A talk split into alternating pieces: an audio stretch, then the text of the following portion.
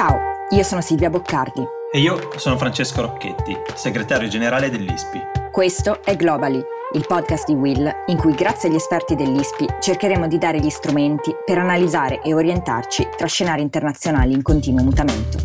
Il mondo cambia in fretta e questo è uno spazio per raccontare e capire il cambiamento. La politica internazionale spiegata in modo chiaro. Un mese, ci è voluto poco più di un mese per riportare indietro le lancette dell'orologio di più di vent'anni. Il collasso dell'esercito e della polizia afghana ha permesso la riconquista dell'Afghanistan da parte dei talebani in pochi giorni, poche ore. La presa di Kabul l'abbiamo seguita su ogni canale, sui giornali, su Instagram e su Twitter. Costanti aggiornamenti di immagini di disperazione che colpiscono e ci smuovono. Come se fossimo anche noi un po' responsabili di quello che sta accadendo, anche solo per l'impotenza con cui assistiamo allo scorrere degli eventi. Ecco, oggi vorremmo mettere un po' un punto e cercare di capire come siamo arrivati fino a qui, fino a questo 15 agosto così prevedibile, però allo stesso tempo così doloroso.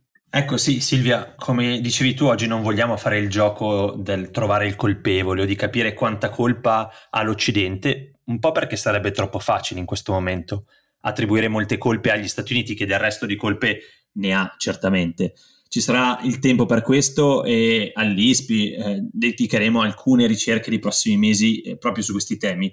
Invece, come dicevi tu, dobbiamo mettere un po' un punto, dobbiamo capire e riavvolgere il nastro e per questo abbiamo invitato nuovamente Giuliano Battiston che è un contributore dell'ISPI, è un giornalista freelance che ben conosce il paese e gli abbiamo chiesto di essere anche questa settimana con noi. Ciao Giuliano. Buongiorno, buongiorno ai nostri ascoltatori e alle ascoltatrici. Ciao Giuliano, grazie per essere di nuovo con noi. Senti, per capire un po' quello che sta succedendo, partiamo da un punto. Chi sono i talebani? Cioè, raccontaci brevemente la loro storia, come nascono, dove crescono, come arrivano al potere nel 96 e soprattutto cosa hanno fatto in questi vent'anni.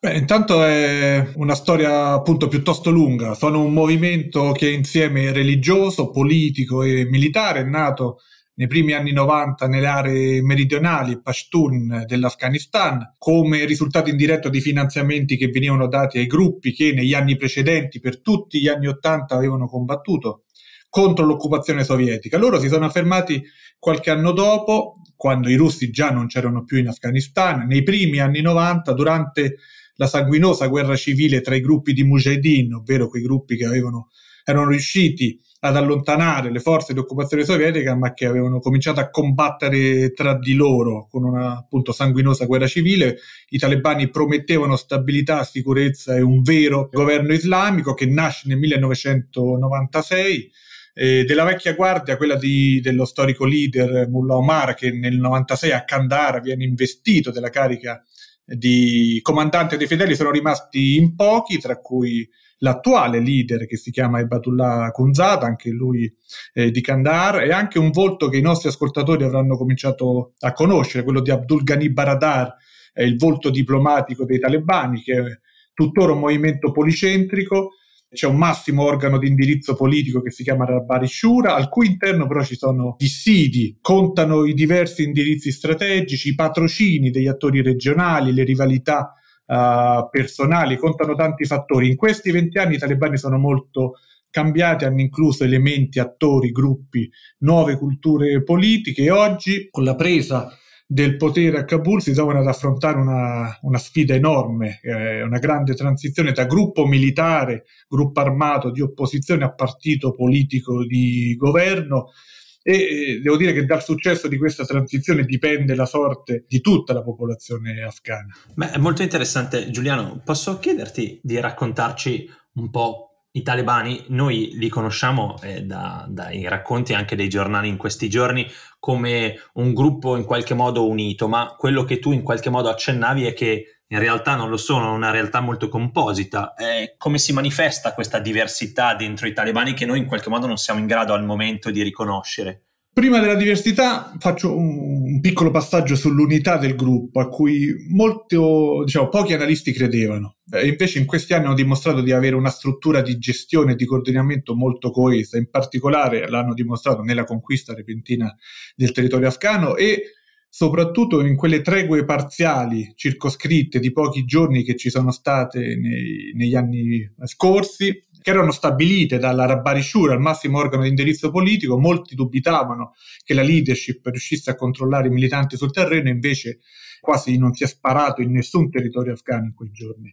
Però ci sono appunto anche divisioni. In questi mesi pare che sia aumentata appunto la divisione tra la componente e la commissione militare che è stata guidata a lungo da Mullah Yaqub, il figlio dello storico leader Mullah Omar, e la componente invece politica.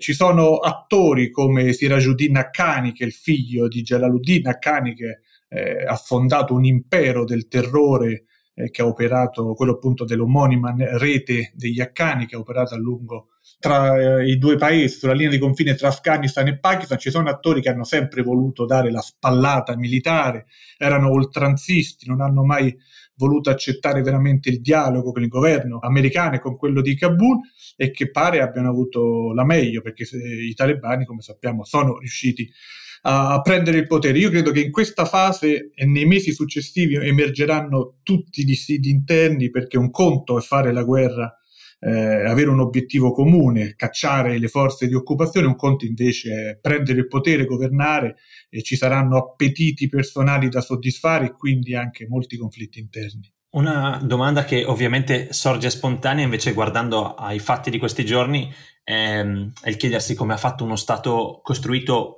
pezzo dopo pezzo, o possiamo anche dire miliardo dopo miliardo in questi vent'anni, a crollare tutto insieme, così repentinamente.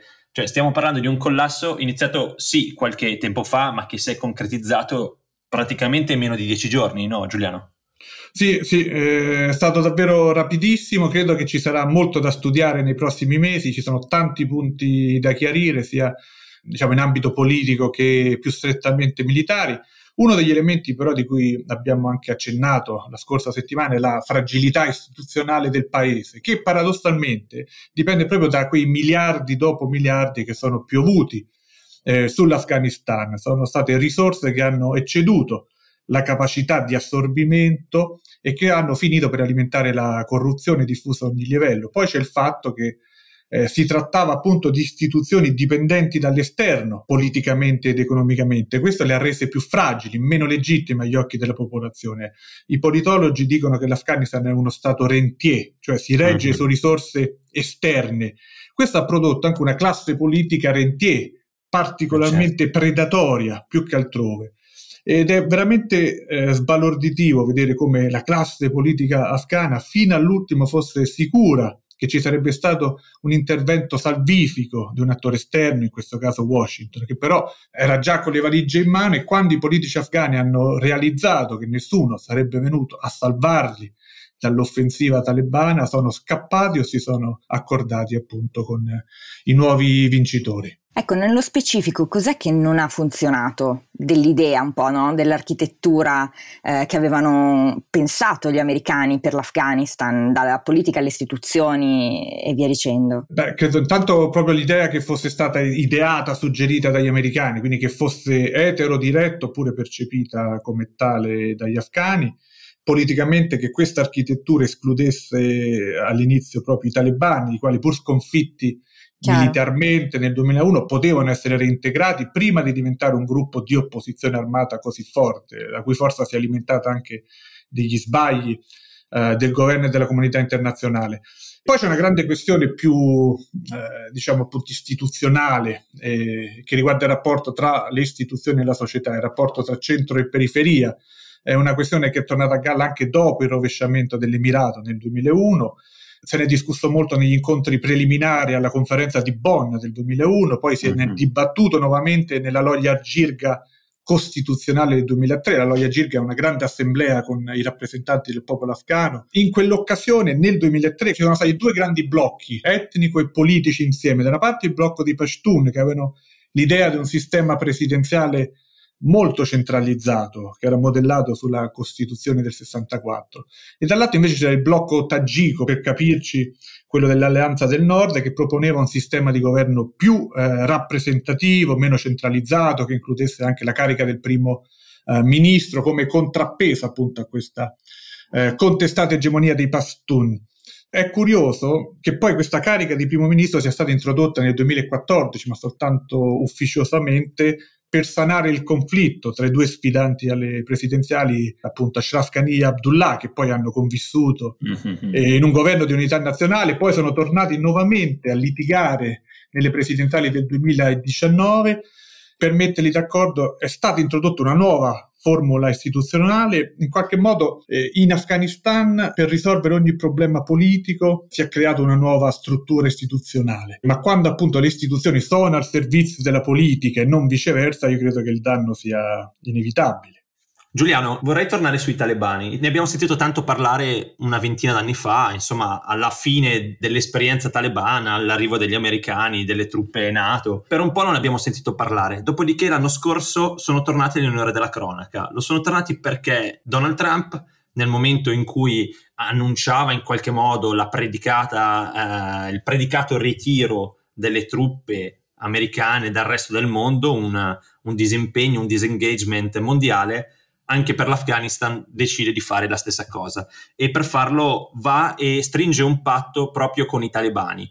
Ecco, Giuliano, che cosa rimane di quel patto che Donald Trump stringe con i talebani e qual è l'eredità che questo patto ha sulla loro presa di Kabul di questi giorni? Eh sì, devo dire che quell'accordo di Doha in effetti è stata una pesante eredità che Joe Biden ha dovuto gestire, che in qualche modo ha condizionato molto e limitato le opzioni a disposizione dell'amministrazione Biden la presidenza, l'amministrazione Trump ha dato una svolta al negoziato con i talebani, tentativi di dialogo ci sono stati anche negli anni precedenti, più rilevanti risalgono già al 2010 ed è significativo che ci siano voluti quasi dieci anni per arrivare alla firma di un vero accordo come quello appunto siglato nel febbraio del 2020 a Doha.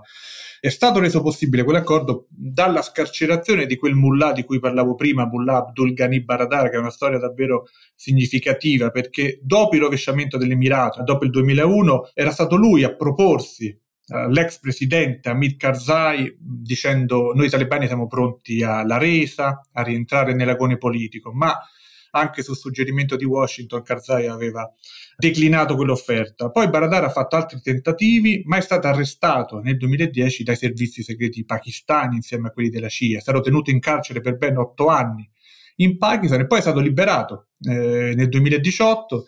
All'inizio del 2019 è stato nominato a capo dell'ufficio politico dei talebani a Doha, in Qatar, e eh, Mullah Baradar è l'uomo che i nostri ascoltatori e le nostre ascoltatrici probabilmente hanno visto perché eh, quel signore con la barba lunga che due giorni fa, dopo la presa, la conquista di Kabul, ha mandato un messaggio video di felicitazioni a tutti eh, i militanti eh, per la presa di Kabul, che dipende anche dall'accordo voluto da Trump e confermato da Biden.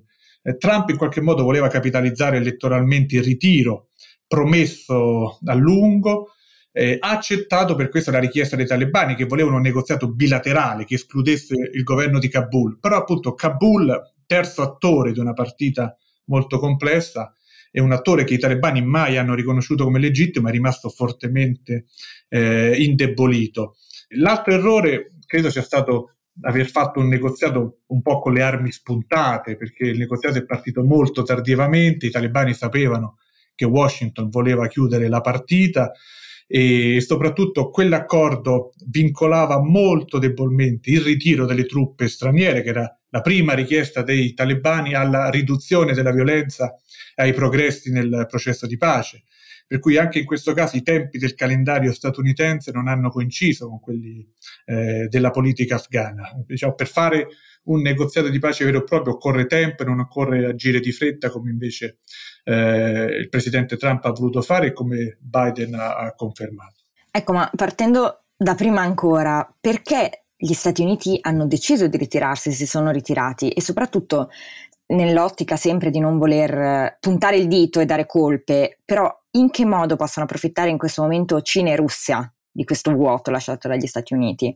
E io partirei da te, Fra, perché secondo me anche tu, anche voi all'ISPI ne state, ne state discutendo molto in questi giorni. Sicuramente è una partita geopolitica e io non sono un esperto di Afghanistan, però una partita geopolitica che in qualche modo eh, riguarda i grandi della politica internazionale, no? E io credo che a una prima lettura superficiale che potremmo ascrivere tutto questo al gioco delle grandi potenze, nel quale non sono ammesse distrazioni. Cioè potremmo dire che gli Stati Uniti hanno scelto di ritirarsi, anche goffamente, molto goffamente, dal teatro afghano per concentrarsi sulla sfida del secolo, quella con Pechino, e in parte potremmo anche dire nell'eterna sfida alla Russia. Eppure io credo che questo ragionamento sia fallace, perché proprio la ritirata afghana lascia spazio a queste due potenze, la Cina e la Russia, in Afghanistan. E sono proprio quelle due potenze che, secondo questa lettura, secondo me un po' superficiale, avrebbero tratto giovamento dalle distrazioni afghane degli americani. Infatti, per quanto la ritirata americana non possa che far piacere in termini di propaganda a Cina e Russia, in realtà pone delle questioni geostrategiche anche a loro.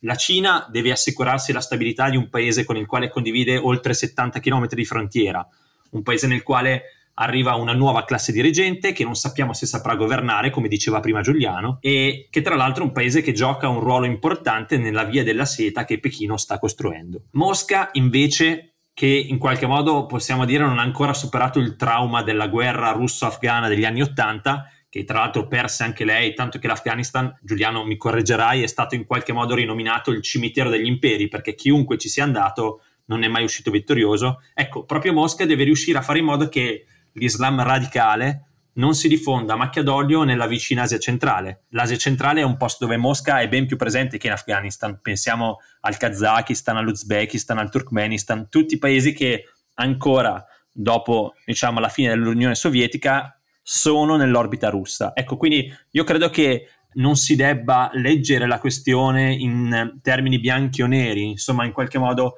pensare che gli Stati Uniti abbiano scelto di andarsene dall'Afghanistan anche goffamente perché si devono concentrare su altro. Credo che sia una lettura un po' sbagliata perché dimentichi tanti elementi, però volevo sapere anche tu Giuliano cosa ne pensi di questa mm, cosa. Sì, sì, sono, uh, sono, d'accordo su questa lettura. Uh, il presidente Biden è convinto almeno dal 2008 al 2009 che non ci sia soluzione eh, militare alla crisi afghana e che la soluzione dovesse essere politica e diplomatica. Il guaio appunto è che l'impostazione del negoziato è stata maldestra e squilibrata.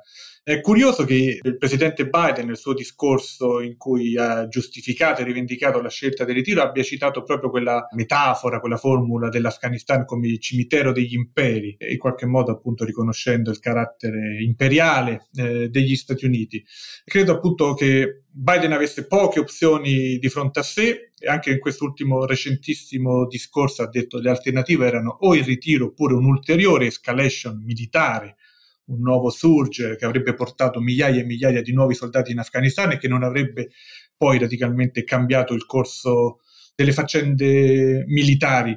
Quanto alla Russia e alla Cina sono eh, attori appunto molto pragmatici che hanno da anni rapporti stabili, consolidati con la leadership eh, talebana. In particolare i rapporti tra i talebani e la Russia sono stati molto mal visti da una parte dei talebani perché la Russia è sempre stato un antagonista dei movimenti jihadisti dell'Asia centrale eppure il pragmatismo dei talebani anche in questo caso ha avuto la meglio. In questi giorni sia Mosca che Pechino appunto adottano una duplice strategia, un duplice atteggiamento. E da una parte ribadiscono che occorre una soluzione politica, al conflitto afghano, però dall'altra riconoscono che ormai a dettare le regole del gioco politico siano i talebani e sono pronti a riconoscere i talebani a condizione appunto che non ci siano minacce alla loro sicurezza nazionale. Per cui la partita sì è sempre molto complessa. Il caso dell'Afghanistan e anche la difficoltà eh, con cui tanti analisti afghani internazionali hanno letto gli avvenimenti di questi giorni ci ricorda appunto che ogni conflitto, ogni partita politica ha tanti elementi e che anche se le letture manichee sono eh, le più facili, occorre invece cercare eh, di ragionare in termini di, di complessità. Giuliano, Grazie mille per essere stato anche questa settimana con noi. La questione afghana e i suoi sviluppi sono complessissimi e, ehm, e tu ce l'hai fatto capire raccontando anche tante cose che, che, nessuno di noi sapeva. Ci sono dei temi che non abbiamo evidentemente affrontato, ma che proveremo magari a sviluppare nei prossimi, nei, nei prossimi episodi. Sappiamo che adesso uno dei temi molto caldi e so che è un tema che sta molto a cuore a Silvia, è quello dei rifugiati. Che cosa succederà alle persone che fuggono dal paese o che vogliono fuggire? Apriremo corridoi umanitari, li lasceremo al loro destino. Insomma, le, le questioni dell'Afghanistan di oggi sono tante, sono complesse e speriamo che anche oggi il nostro piccolo contributo vi abbia aiutato a in qualche modo eh, schiarire il cielo, togliere un po' di nuvole e eh, avere qualche punto cardinale, qualche eh, riferimento per poter analizzare anche senza sapere tutto la questione afghana che rimane eh, ancora una volta, ci tengo a dirlo, una questione complessissima in cui non ci sono visioni manichee. Grazie Giuliano e ci sentiamo la settimana prossima. Grazie a voi e un saluto ai nostri ascoltatori. Grazie.